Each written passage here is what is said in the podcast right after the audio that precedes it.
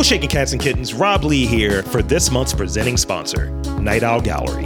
Night Owl Gallery is an intimate, artist run exhibition space showcasing the original paintings and fine art prints of Beth Ann Wilson. Also, it features curated goods from local artists and craftsmen. You'll be sure to find one of a kind gifts, handcrafted jewelry, home decor items, along with a few vintage treasures. Located in the rear of 248 South Conkling Street in Highlandtown, across from Sally O's, Night Owl Gallery is a unique space that brings together Wilson's love of the arts, community, and culture.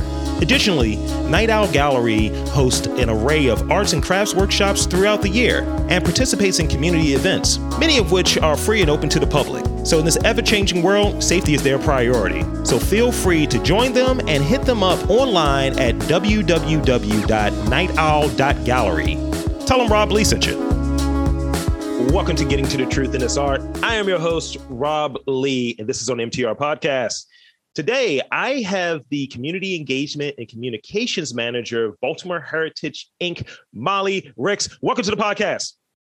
Thanks so much for having me thank you for, for for joining us. So so let's let's get into it. We were having a the beginning of an interesting conversation about the the, the makeup of how Baltimore is set up a little bit. But um let's let's step back and start it off like it's actually a conversation on this this podcast.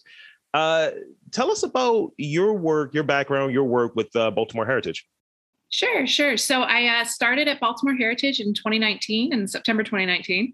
Uh, so I had about six months of a normal career, and then the pandemic hit. But we can get more to that later. Um, so just a little background on Baltimore Heritage: it's um, the city's a nonprofit historic preservation group, and it was started in 1960 by a group of volunteers who were protesting the urban renewal plans and the highway plans that were going to bulldoze through historic neighborhoods like Federal Hill and Fells Point. And, um, and so it's because of groups like Baltimore Heritage, and there were some other ones too, that band together that we have uh, the Harbor Tunnel and, and not a highway through downtown Baltimore and that sort of thing. So um, uh, the group uh, was all volunteers, started in 1960, and um, it's just two uh, employees right now. Well, 2.5, we have a, a part time employee as well. So it's me and then um, my colleague, Johns Hopkins, who's the executive director. Um, and uh, we, our job is to celebrate and uh, talk about Baltimore's historic communities and historic neighborhoods, um, and in an effort to revitalize Baltimore and to really, you know, tell the stories of uh, Baltimore. So um, I guess I can one of I can talk about my job a little bit maybe. Please. Um, so one of my main tasks is to coordinate and promote uh, tours around the city, and we do all kinds of tours. We do um, we call them behind the scenes tours. We go to factories. We go to uh, buildings that are still being rehabbed. Um, we go to wastewater treatment plants. Uh, we visit ships that are parked in the harbor. Um, we do all sorts. We do walking tours all over the city. Um, for example, uh, we talk. We we do a walking tour of civil rights heritage in Upton. Um, we do Civil War history in Federal Hill. We do LGBTQ history in Mount Vernon.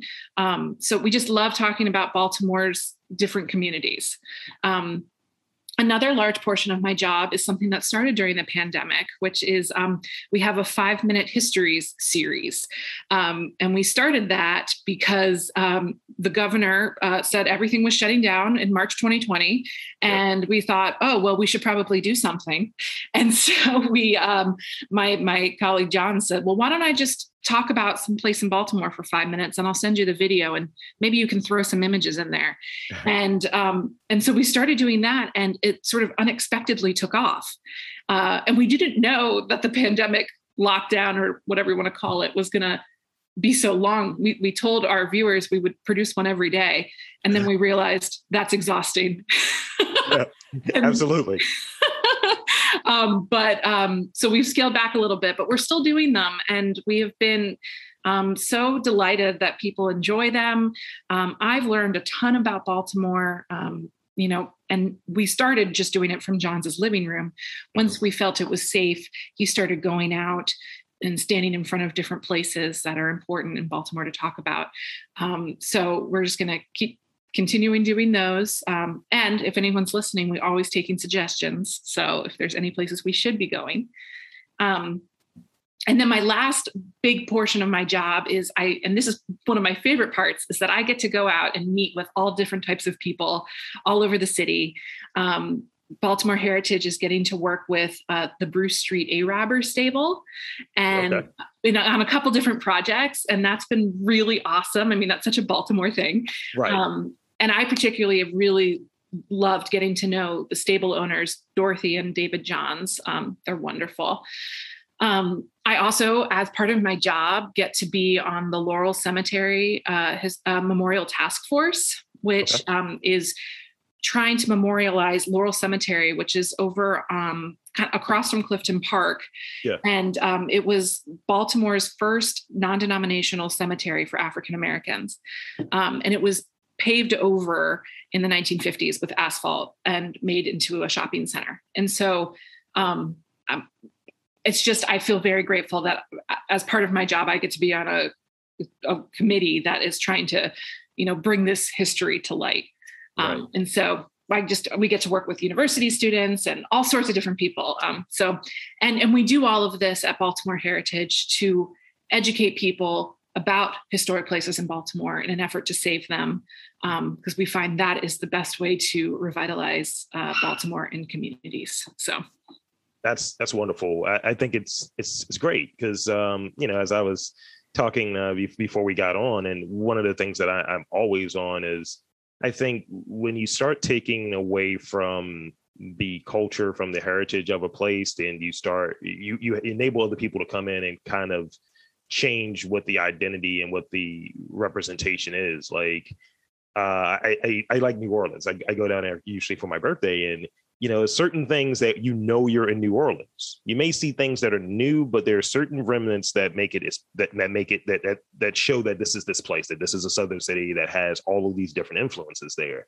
And some of the choices in terms of new buildings and the choices of de- demolition and all of that, you're like, ah, you're taking away from it. You're taking away from what's really here. And I remember when I first started coming to this realization was so so long ago was when uh you know Memorial Stadium Stadium turned into like a, a, home for the elderly and or in a Y and all of this, and it's like this is terrible and this is this is whack. And I like when a place has, still has the, the the the outside and it's like money was invested to fix it. So like the um what is it the Maryland Film Festival's theater that's that that comes to mind for me or even what they've done with um the Vauxhall like it's just this place has good bones. This place is in this area. Let's invest inside of it and let's try to keep some of its uh, aesthetic that is synonymous with the city. So, what drew you to this field, to working in this field? Yeah. So um, personally, I've always loved history. Um, both my parents are authors, and they write about in the historical field. And so i think it runs in the family. Most of my childhood dinners were talking about that uh, just different parts of history. They still are when i visit my parents. Um, i got my uh, master's in history at um, umbc and um, and so i knew i was going to go and, and do something history related. My first job actually out of um, graduate school was uh, as a researcher for the army um, and I loved the topic. I got to spend most of my time at the National Archives in College Park, and I was researching post World War II Army intelligence. So, you know, espionage and undercover work and all this sort of stuff. It was fascinating and um, triple agents and that sort of thing. and um, but for me i found one key thing was missing and and that was working with people and sure. and maybe being able to use my historical skills to help somehow um, and so when this job came along um, i really grasped at the opportunity to be able to you know talk with lots of different people from different backgrounds and students and um, other history nerds and everything in between and um, and so here i feel like uh, I've I feel like I don't know if I've helped that much, but I feel like I've been able to um, try and and so that was that key part that was missing when I was um, just researching by myself was the human component um, of the yeah. of this work. Totally, totally. That, that makes a lot of sense. Uh, I, I will say um, in, in doing this particular podcast and been podcasting for coming up on 13 years and in the last like let's say two two and a half doing this one it's like oh this is what it means to actually work with people and be around people. Not like the one or two people you might record with that's a different situation but being with a larger more like like broader group of people from different walks of life it's like oh yeah hey we connect on this or hey wow you go there too? Didn't know that. And you know you're able to kind of have that human component imp- implemented into what you do. So baltimore has a history.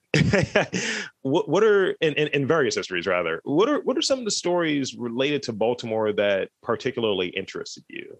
Sure, yeah. So one of them, which you made me think about when you were talking earlier about, you know, saving the old bones of buildings. I loved how you said that.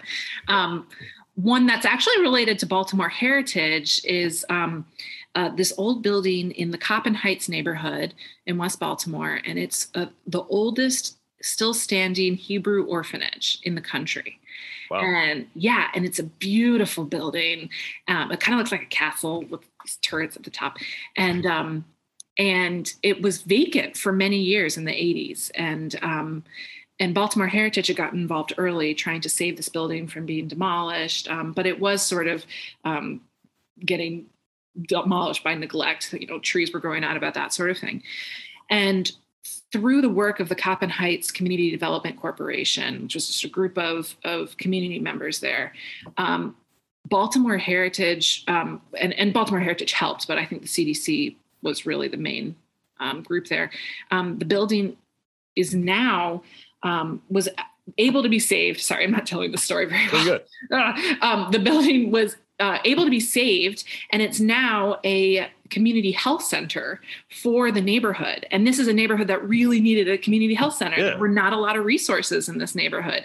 Um, and so it, it this is that is what we love about preservation that we can save we can talk about the history of this beautiful building and then that building can be used for the people that live right around it yes. and and that's just such a wonderful that's what we want you know and it's and so the building looks gorgeous it's you know it adds character to the neighborhood and and hopefully the neighborhood can can use the uh, i think it's called the center for healthy living um, sure. and it's um, and so that's one thing you know that's uh, we love talking about that because that's really like a preservation success story. You know, absolutely. Um, other other things that in other stories in Baltimore, again, the Laurel Cemetery story, I think really needs to be told as much as possible. Um, partially like I look at that story and I think it was literally buried. That the history of that site was literally buried yeah. and then put asphalt over it. And so um, that's one story I'm always trying to talk about. Uh, I think the story of the Lumbee Native American community in mm-hmm. East Baltimore. Um, can be talked continue to talk about um, uh, there's a visual artist ashley minner who has done a lot in recent years to amplify that story and she's a member of that community um, I, I just started. I mean, new things pop up every day. You know, when I start, this is what happens when I get to talk to lots of different people. Um, someone just told me about something called the Spite Wall in Lauraville, which uh, was when Morgan State was being built. Mm-hmm. Um, and I don't know the full story on this. And so this is something that I want to research more and I want to read about more. Um, but from what I was told, a Lauraville, a white Lauraville developer started to erect a wall to literally block African Americans from coming from Morgan over into the Lauraville community. Oh, wow. And apparently there's a little bit of that wall left. Um, and so, like, we need to talk about that. Yes. we need yeah, to talk do. about that story.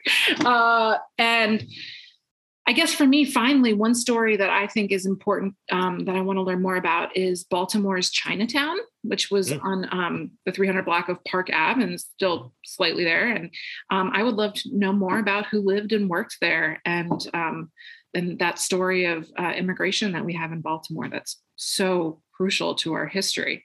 Um, yeah so I think, I mean, and then, sorry, this is a can of worms. We could talk here. I could. Oh, please, please.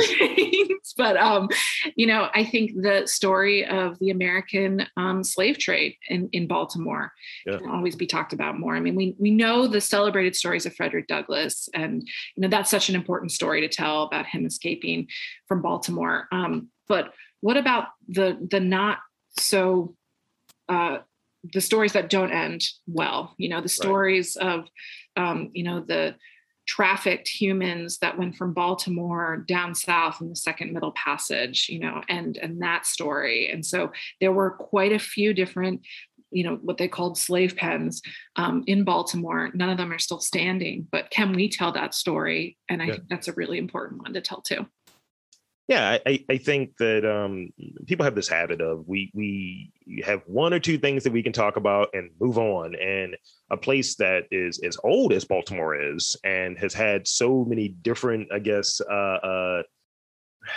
it's, it's like Madonna in some ways for me. it's like you've had different lives. You like as far as the city, if it was a person, it's like you've had different lives. So it's just like it's it's rich. It's rich in that way. Like I had this book that talks about some of the weirder poey and kind of things that mm-hmm. have happened in Baltimore. And it's like we don't even get that. I think it's rich in that way that you can get a lot of either stories, content, it, books, uh, pop culture relevant things out of it but we just kind of look at this one area and not look at what maybe has an impacted that or kind of led to that foundation of how these certain uh, socioeconomic things are within Baltimore. It's like you know you mentioned that that the was it the spite wall you mentioned that that is terrible. I, am a Morgan alum. That's terrible. So you know having that idea, it's like oh no, this was created in this way to do this so that, that that should be a part of that conversation of why is the city like this well that's an example that i'm just hearing about now right so and i think you touched on this but if you want to hammer it home speak on the importance of historic preservation Sure. Yeah, and I think you you touched on it too, and so I'm, I'm grateful that you've you've mentioned it.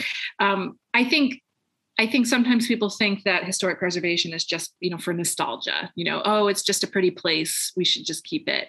And and I think it's so much more than that. Uh, you know, in Baltimore, we have these former mill complexes along the Jones Falls, and then we have row houses in the center city, and then we have um, we have all of these different types of places that really are um, testaments to the history of, of Baltimore, and and many of these places are centers of the city's ongoing revitalization too yeah. and so there's it's connected to again like getting community members resources and and revitalizing communities. And so it's not just you know aesthetics.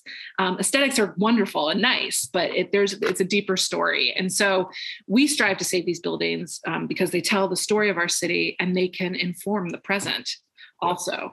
Um, and i think uh, we, we and so that's why at Baltimore Heritage we have these strong education programs. We have the tours and we have um, the the five minute history videos in an effort to tell people about these places. Because what we have found is when you uh, when you educate people about these places and you and they start to learn about it they start to care about these places yeah. and that can be the turning point um, so uh, we find it vitally important important um, and uh, and and so that's why we continue to uh, fight for places all over the city yeah absolutely and it's it's good to know that that work is being done because you know as i as i touched on earlier there's so many different things that are, are popping up that kind of have the same aesthetic and I throw this joke around. It's like I feel like everything is going to be a Shake Shack, and and and also with that, it's it's a certain you know air that goes along with it being a Shake Shack. And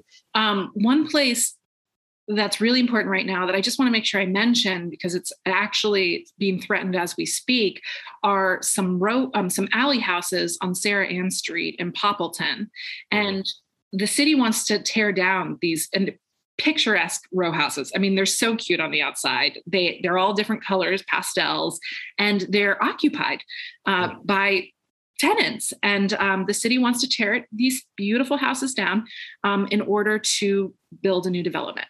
And um, these houses, as I've just said, are really gorgeous, but they also have a really important history, and that's uh, they were they have been inhabited by Black families since they were built in the 1870s.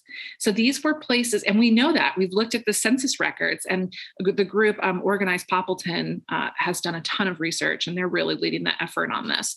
Um, but these houses have always been an affordable place for working class Baltimoreans. And so there's a ton of history here. And also they're they're being used. They, yeah. These are places that are homes.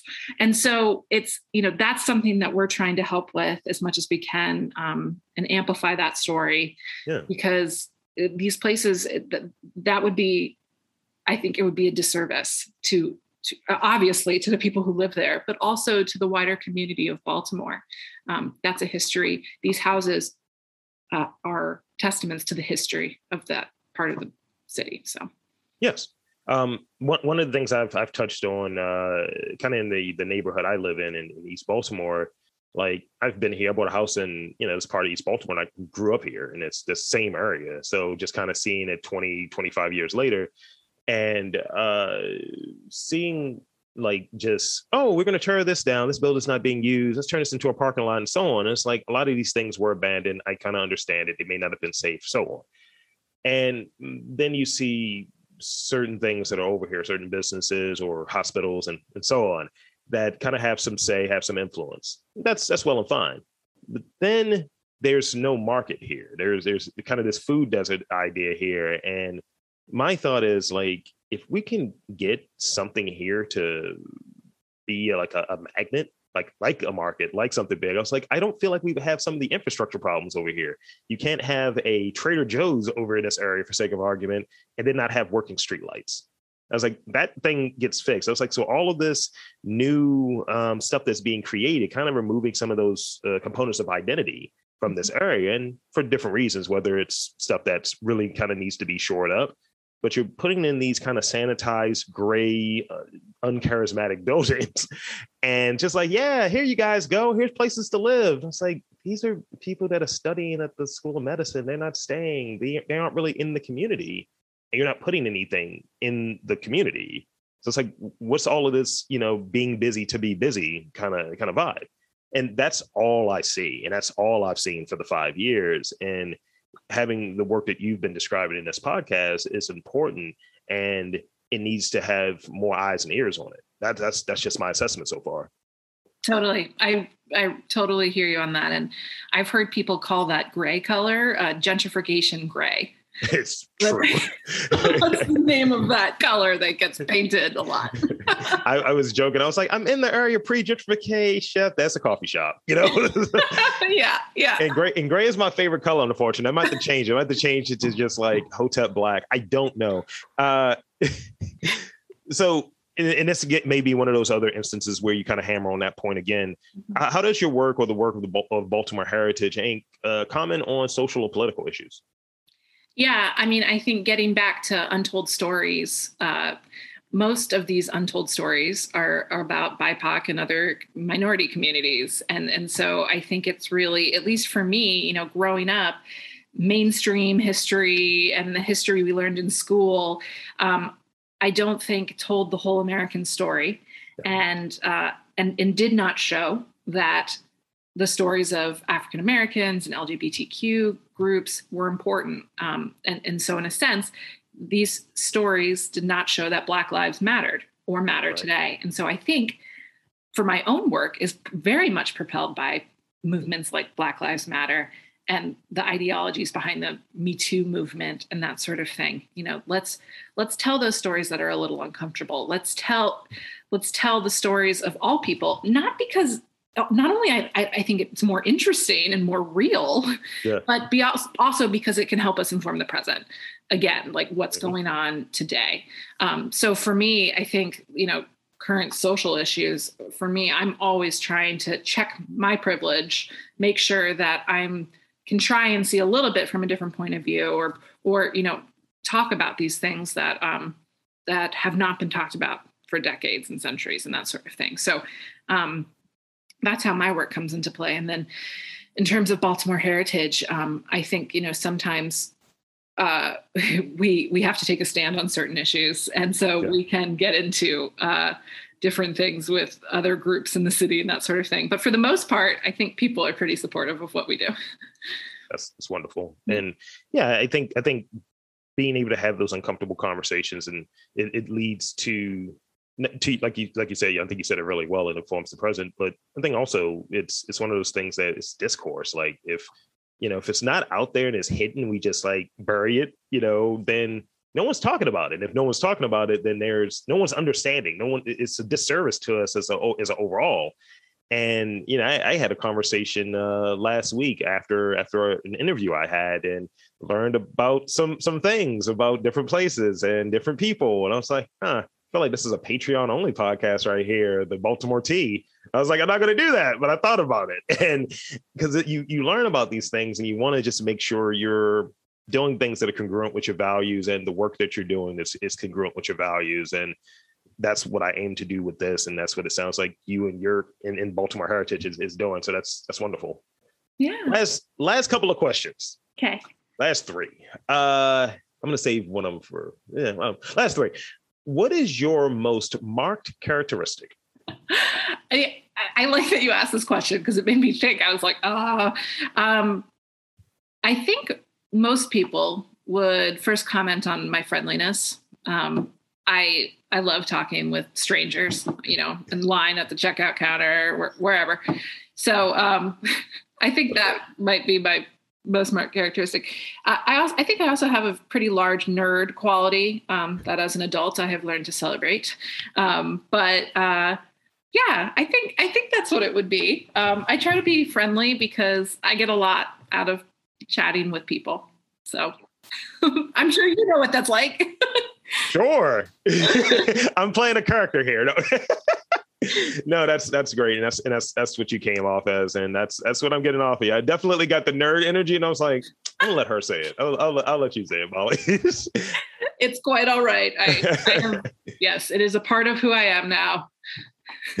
uh, so, uh, how would you for for someone that's listening that's not been here that's on the fence and granted we you know have different degrees of uh, safety questions that are in place in terms of the pandemic and all uh, how would you pitch baltimore to someone that's listening to this this podcast this interview yeah, so this is a great question. And you mentioned it earlier. I think that Baltimore has often gotten a bad rep in the media. And I think it's really a mistake. Um, like I'm just thinking the food scene, fabulous. Museums. Top notch.